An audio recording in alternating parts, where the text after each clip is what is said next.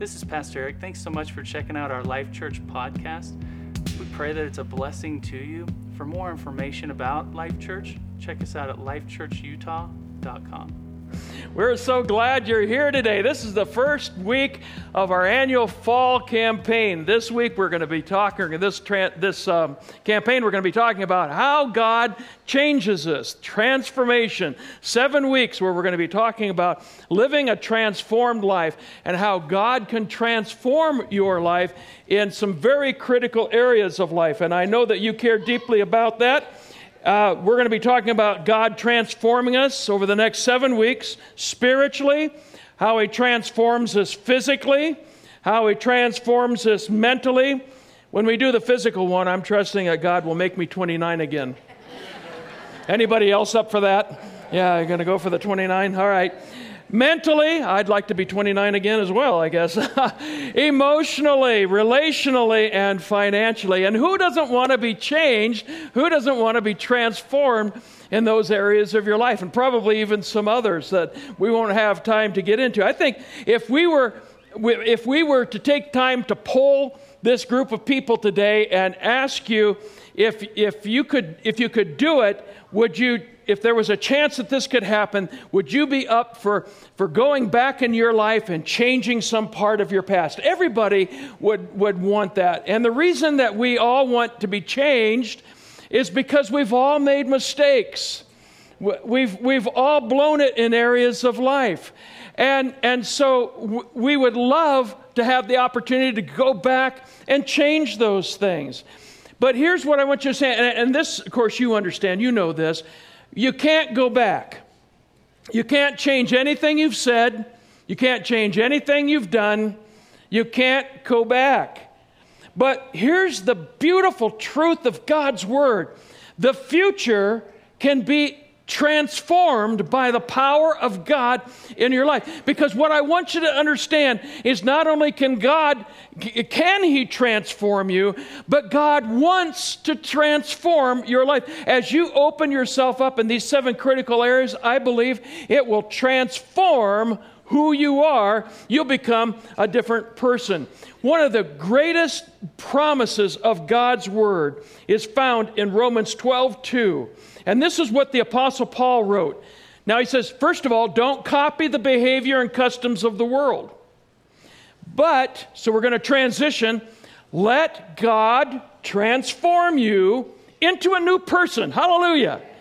By changing the way you think, and then you will learn to know God's will for you, which is good and pleasing and perfect. So, in that one verse of Scripture, Paul teaches us how transformation works or how it happens in our lives. First of all, and this is critical, you've got to know that transformation is possible.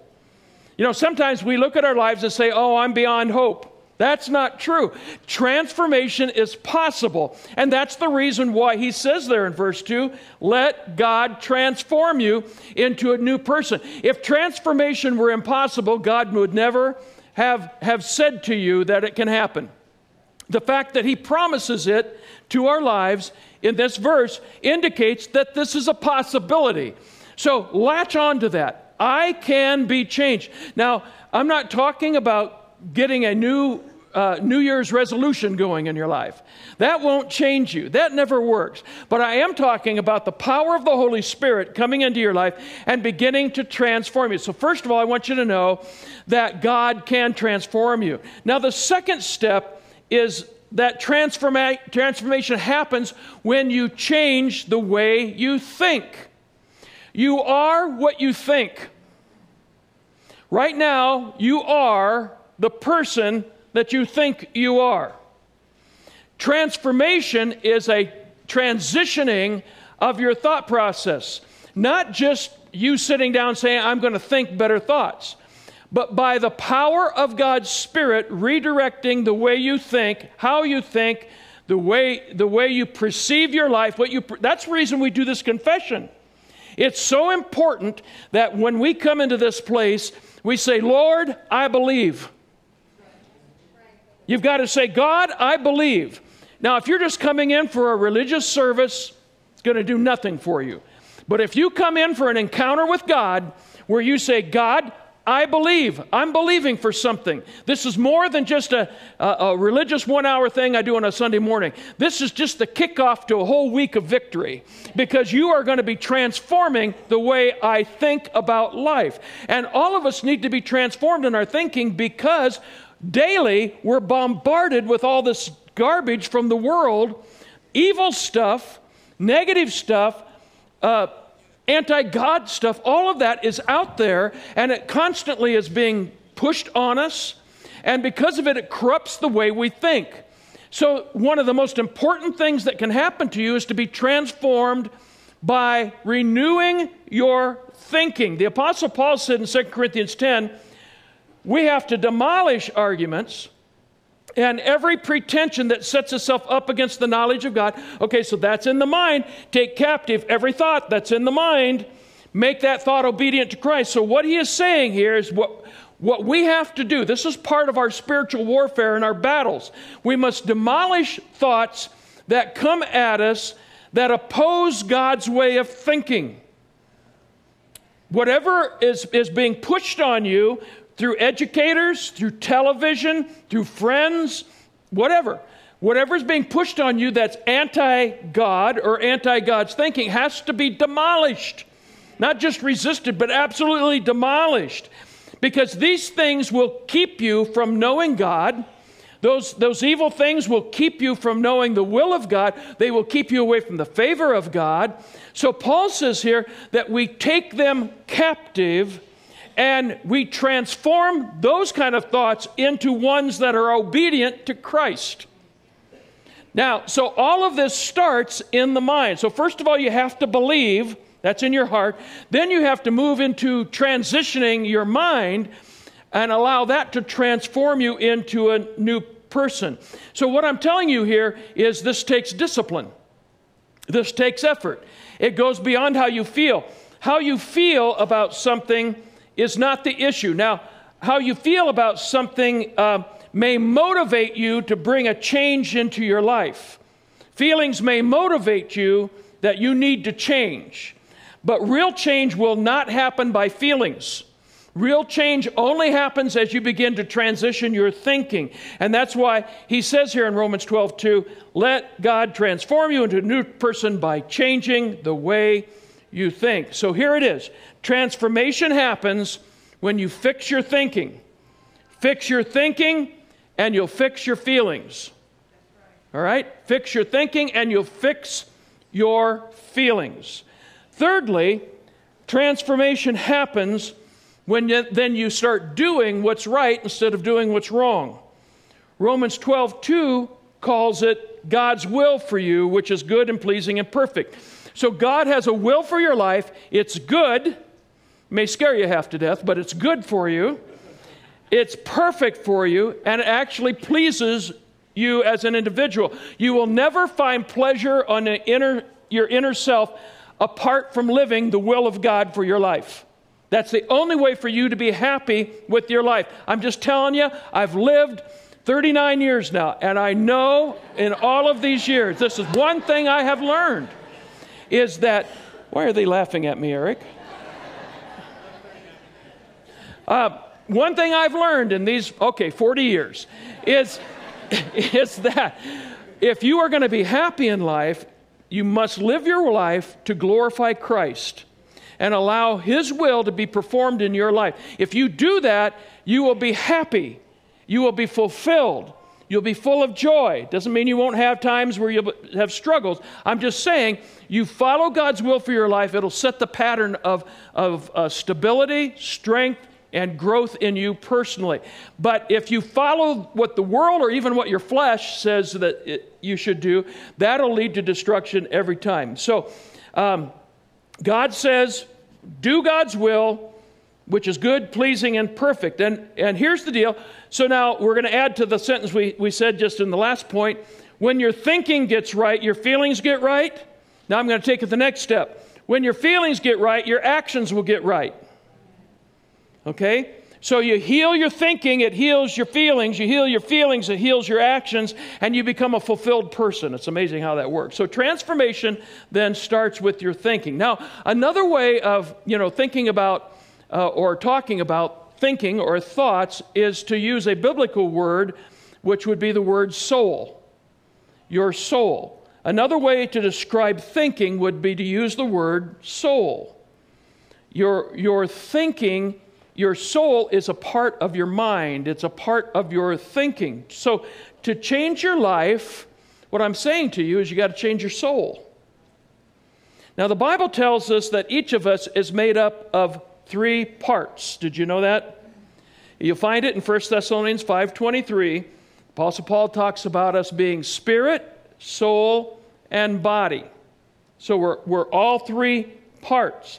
So Think about that. You are one part body or physical, you are two parts spiritual, soul and spirit.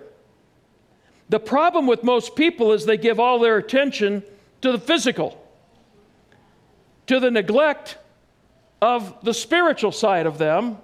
But you're two thirds spiritual. You know, when I was a kid in school, the one thing they told us all the time was you, you got to drink enough water. Did you ever hear that in school or by your, from your mother or whatever? They're right. Now, I don't know off the top of my head exactly how much of our physical bodies is water, but it's, it's something like 80%. Now, I know some of you are Googling that right now to find out if I'm correct. And, and that may not be correct, but it, it's, it's a vast majority. We think of us as solid and hard and everything. Whew, man, that's hard. Whoa, whoa, gee, it's hard. You know, whew. Anyway, we think of ourselves as hard and solid and everything, but we're really mushy. We're just all full of liquid in there and juices and everything. And you got to put enough in there, or the physical hardness will go bye bye, and you will end up, well, dying, actually. And, and, so, and we, we look at our lives spiritually and we think that we can neglect this one very vital area of our lives, which is the spiritual side, and that we'll be all right. That's not true. We think that life will work out fine, even though we don't give our spiritual, the two thirds of us that's most important, we don't give it much thought. We, we focus so much on the physical, and then we wonder why things aren't working out. The physical part of each of us is what we see in the mirror every day, and so it gets most of our attention. And that, that's natural.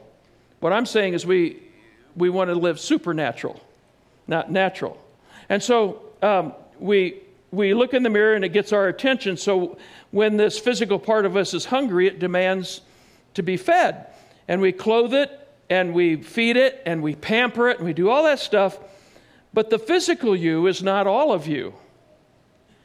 The Bible says you are also soul. I think of the soul as kind of the first layer of my spiritual life, my spiritual self. And, and just quickly, if the soul is filled with darkness, it leads to death.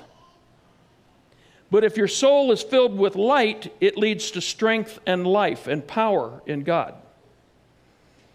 But this is what I've learned in my 40 years your soul is an in, indiscriminate eater. And that is to say, it's not a fussy eater. It'll eat, it'll take in whatever you feed it. You feed it garbage, it'll take it right on in. You feed it evil, it'll take it right on in. But you will become what you feed your soul. So if you feed your soul the, the evil of the world or the world's values, it's going to take you on a nosedive. Now, it might be a gradual nosedive, and that's why it's kind of like the frog in the hot water, you know, uh, you know, uh, on, on the stove, you know what I'm talking about? They put it, the frog in the cold water, and it sits on the stove, and they turn on the furnace or on the stove, and, and it starts heating up, and it doesn't even know because it can't tell until it's too late, and then it's boiled, you know? And, and that's what happens to us because some of this stuff happens so gradually, we think that it's not happening, but it is happening. And, and so, if you feed the soul the, the values of the world, it will, it will begin to gradually take you on a nosedive away from God into hopelessness. But if you feed it the Word of God, if you feed it the Spirit of God, it'll begin to change the DNA of how you think. And then you'll begin to perceive things from God's point of view instead of from the world's point of view. And you'll start being strong in areas you were weak before. And you'll start uh, having freedom in areas where there was bondage before. And, and it'll be a powerful thing in your life because you have, you have, uh, you have fed your soul the power of God. Now, the last area of, of the trilogy of who you are is your spirit. And this is the deep part of your spiritual being that comes to life when you accept Jesus into your life as Savior. It is, it is oftentimes referred in the Bible to in the Bible as your heart. You know, let God have your heart. We say that. Well, we're not really talking about this because He wants all of you. So that doesn't make any sense. It's talking about your spiritual heart, it's the deepest part of the spiritual you. Ephesians chapter 2, verse 5 says, even when we were dead by our, trans, uh, by our shortcomings and trespasses, He made us alive together in fellowship and union with Christ. So that is talking right there about spiritual transformation that happens to us when we make Jesus the Savior and Lord of our lives. And we, according to this, we are made alive. He makes us alive. So we were dead before. Now he makes us alive by the power of Christ. And that's what it means to be spiritually transformed. Or if I could put it maybe even a different way, that's how God changes you spiritually. That's how you are drawn closer to God's heart by the things I've just talked about.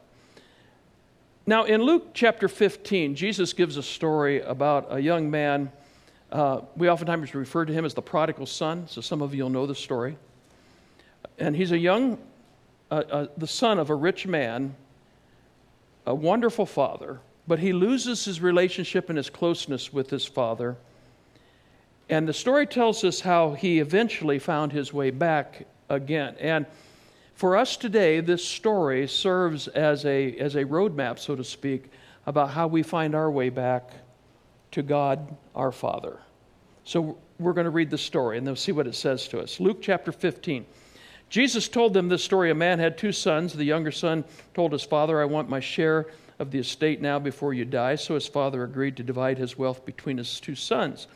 And a few days later, this younger son packed all his belongings and moved to a distant land, and there he wasted all of his money in wild living. About the time his money ran out, a great famine swept over the land, and he began to starve. He persuaded a local farmer to hire him, and the man sent him into the fields to feed the pigs. The young man became so hungry that even the pods he was feeding the pigs, look, pigs looked good to him, but no one gave him anything. When he, when, it, when he finally came to his senses, he said to himself, At home, even the hired servants have enough food to spare, and here I am dying of hunger. I will go home and go home to my father and say, Father, I have sinned against both heaven and you, and I am no longer worthy of being called your son. Please take me on, a, uh, on as a hired hand or hired servant. So he returned home to his father, and while he was still a long way off, his father saw him coming. Filled with love and compassion, he ran to his son, embraced him, and kissed him. And his son said to him, Father, I have sinned against both heaven and you, and I am no longer worthy to be called your son. But his father said to the servants, Quick, bring the finest robe in the house and put it on him. Get a ring for his finger and sandals for his feet. And kill the fatted calf for we must celebrate with a feast. For this son of mine was dead, and he is now returned to life.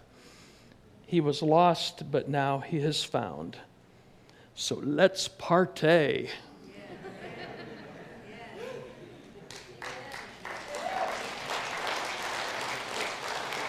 So the father had these two sons, and one of them, the younger one, he didn't want to wait for dad to die to get the money.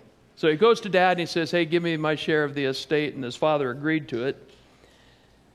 In uh, the course of time, the inheritance money ran out. And um, in desperation, of course, you know, once you run out of money in the world system, you run out of friends too. You only have friends as long as you can, they can take something from you. So he makes his way back home in this story. He's willing to become a hired hand, whatever it took, just to be welcomed back into the family again. And and I, I, I, can only imagine what he thought the reaction of his dad would be, but his, his, his father his, his reaction was so unexpected. The father ran out to meet him. Says he saw him a long way off. That means he was looking for him. And he ran out to meet him. And he put a robe on his shoulder, shoulders and embraced him warmly and put a ring on his finger. In other words, he wasn't made a hired hand. He was welcomed right back into the family again. And in this story, it teaches us four things that we need to do that we see in the life of this uh, prodigal son that, that bring us back to God and bring us to a transformed life. And I want to share those four things with you quickly. First of all, you've got to get fed up with your life. If you want to be transformed, you've got to get fed up with your life. The Bible tells us that this son took everything he could get from his dad, and then he lost it all, he wasted it all, he got desperate and he got hungry. And then in verse 17 it says, he finally came to his senses. And just reading between the lines there, he got fed up with his life. That's what it's saying. He got fed up with his life. I was talking with one of our men the other day who was going through a really difficult time physically, and he said to me, I'm just so tired of being sick. And I really understood what he was saying. I'm just so tired. I'm sick and tired of being sick and tired. he was sick and tired of what was happening in his life. Now, obviously, this boy's situation is different from the man in our church because this boy brought his own trouble. Was self inflicted wound.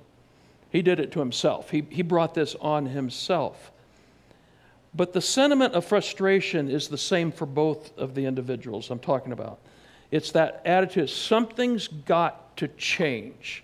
This isn't going to work anymore. This isn't turning out the way I figured it would. Something's got to change. As long as you are okay with where you're at, where your life is at, you will never transform. You can come to church all you want, but you'll never really transform. If the caterpillar is content with crawling, it will never fly. In the case of this son, what drove his discontent is the fact that he was flat broke and near death and had no friends. That motivated him to take a hard look at his life and to bring change to his life, to allow transformation to happen, happen, to get back to the Father. I am telling you this morning that something has to move you. Something has to stir your soul and your heart. It may be health problems that you'll face. It may be a financial collapse. It may be a failing marriage or the mess your life is in or, or, or whatever it might be. But something is going to drive your inner need to change. And you'll say, Something's got to happen in my life. Something's got to change. And here's the thing the longer you are content with where you are at in life, the harder it will be to transform because you're going to have to move so, through so much more stuff. That's why it's critical that you take care of this as quickly as you can. Today, that's why the scripture says now is the day of salvation. Today is the accepted time. Because if you if you wait, if you hold off, you've got to clean up so much more stuff. But what I also want to tell you is no matter where you're at in your life, if you're finally at your wits' end, if like the Son, you've come to your senses, the Father, the Father in heaven is so ready to welcome you back no matter how far you have fallen from Him. He'll take you back. Jeremiah 29 13 says, When you come looking for me, you will find me. This is the Lord speaking. Yes, when you get serious about finding me and want it more than anything else. In other words, you've got to get fed up with where your life is at, or you'll never transform. Number two, you've got to own up to your sins. One of the biggest problems people have today is they blame everybody else. They're the eternal victim. It's my parents' fault I am what I am. It's the way I was brought up. It's my teachers at school. They made me this way. It's my boss. It's God's fault. It's the church's fault. It's somebody else's fault. On and on we can go. And I know, and I'm not trying to make light of the fact that many of you have been hurt, you've been mistreated, you've been wounded, and you bear the scars of those wounds. But if you are not careful, your past hurt will turn you into a victim that controls you and keeps you a slave to bitterness. And you'll never come out of it. Blaming other people is not the road to your success.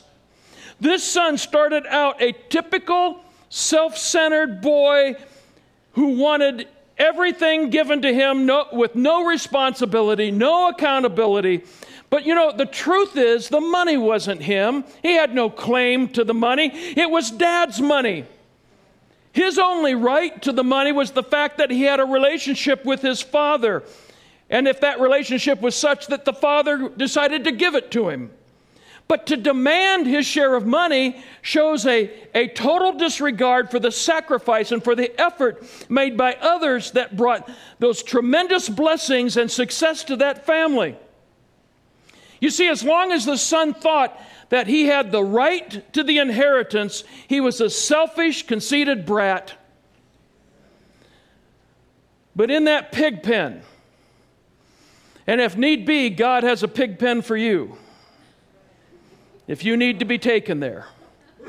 In that pig pen, something happened to this boy. He realized he didn't own that money. In fact, he realized what he owned was a rotten, bitter attitude. And in the midst of that filth, of that pig pen, his heart started to change. His heart started to clean up. Instead of getting filthy like the pig pen, he started being changed from the inside out. And he ran home and he said to his father in verses 18 19, I have sinned against both heaven and you. I'm no longer worthy to be called your son. Please just take me on as a hired hand, a servant. The point is, you will never change until you're willing to own your sin and admit it. And that's what the son did. I have sinned.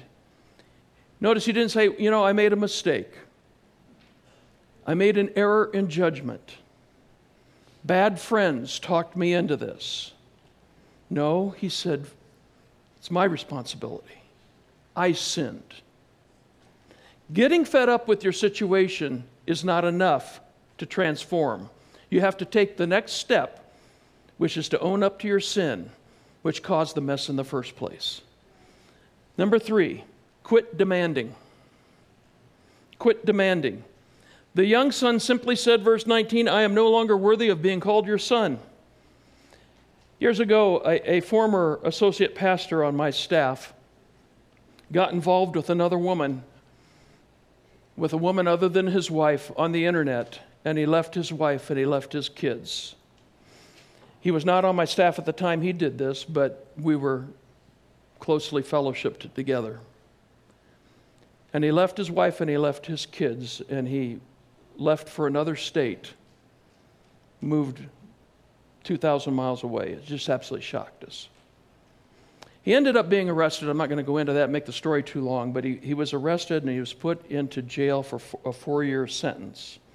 While in jail, his wife served him divorce papers, and um, he wrote me a letter. And in the letter, he said, Pastor, would you, would you please contact my wife in my behalf and ask her not to go through with this, this divorce? After all, the Bible says God hates divorce. And if you don't know it, the Bible does say that.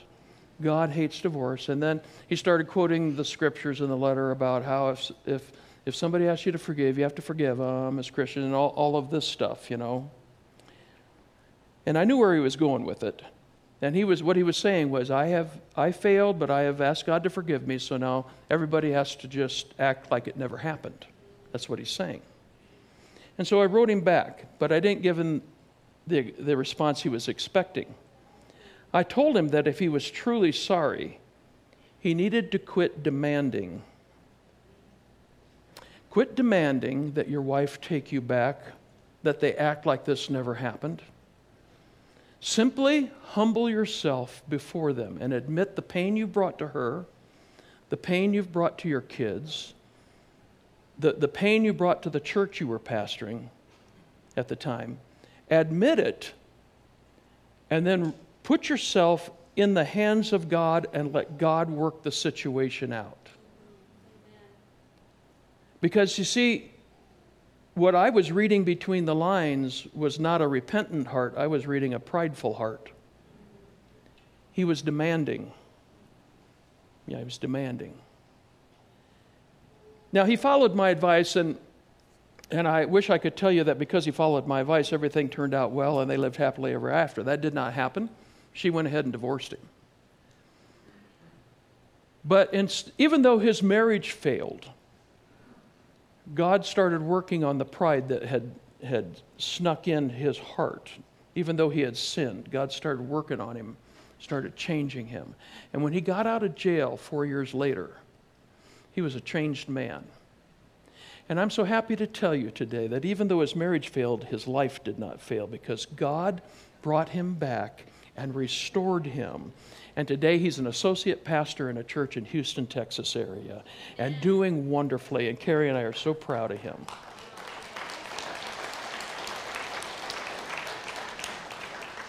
You know, I hear it from people all of the time. They fail God and they fail the people who, who love them. And then they make things right with God and they act like everybody else should um, trust them implicitly from that point on. I hear this all the time. Well, don't judge me. I ask God to forgive me, and, and that's true. You know, when, when you fail and you ask God to forgive you, God completely washes that sin away. And God, because God knows your heart. He's able to look into the depths of your heart and, and, and talk with you and deal with you about, about that. And so it's, it's a complete, it's a total, uh, a total acceptance and trust on the part of the Father, the Heavenly Father, for you. But with people, it takes a lifetime to build trust. But it takes a second to lose it. It's so fragile. And we get this idea that we, when we fail, and because we've asked God to forgive us, that everybody else should trust us immediately. You know, loving someone and forgiving someone does not mean you trust them immediately. There, there needs to be some proving ground that goes with that. And when people get a demanding heart and a demanding spirit about them and say, you've got to, to act like, uh, like this never happened in the first place, that tells me more about their heart than they want to reveal. It tells me that there's a problem within their spirit and within their heart. A changed heart doesn't demand, it lets God restore as He sees fit. And a, a transformed heart patiently waits for God to work the process out. And that sets the tone for the greatest spiritual transformation imaginable. Listen to James 4:10. Humble yourselves before the Lord what will happen? He will lift you up. Yes. When you humble yourself, He will lift you up. I love how the Message Bible puts it. Get down on your knees before the Master. It's the only way you'll get up on your feet. So the only way up is to go down. Number four, accept God's love and forgiveness. The Son didn't reject the Father's embrace. In fact, he even let the Father throw him a party. So in verses 23 and 24, the father says, Kill the calf that we've been fattening. We've got to celebrate with a feast. And the son who is dead is alive, he's lost, is now found. Let's, let's have a party. It's time for rejoicing. One of the ways that the devil will lie to you is to tell you that humility means not accepting God's acceptance, is not receiving God's acceptance in your life. Like, I'm too bad for God to ever want to love me. I'm too bad for just, God, if, if you can just, if I can just be on the outskirts of heaven. You know, I don't expect to get in there very far, just through the pearlies. If I can just make it through the pearlies, that's.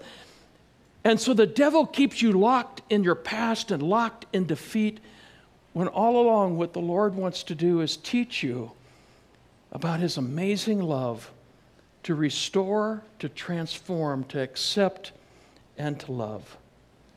True spiritual humility is being willing to let God love you and bring you back into the family.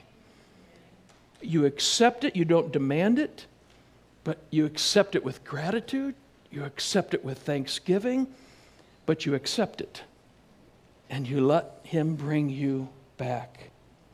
Which leads then to another sermon I don't have time to preach, but then you've learned to forgive yourself. You accept God's forgiveness, and then you forgive you. You forgive yourself. So, how do we get back to the Father? The prodigal son tells us how. You get fed up with the condition of your life, you own up to your sin, you humble yourself before God, and you accept his love and forgiveness. Would you stand with me as we close? Hallelujah.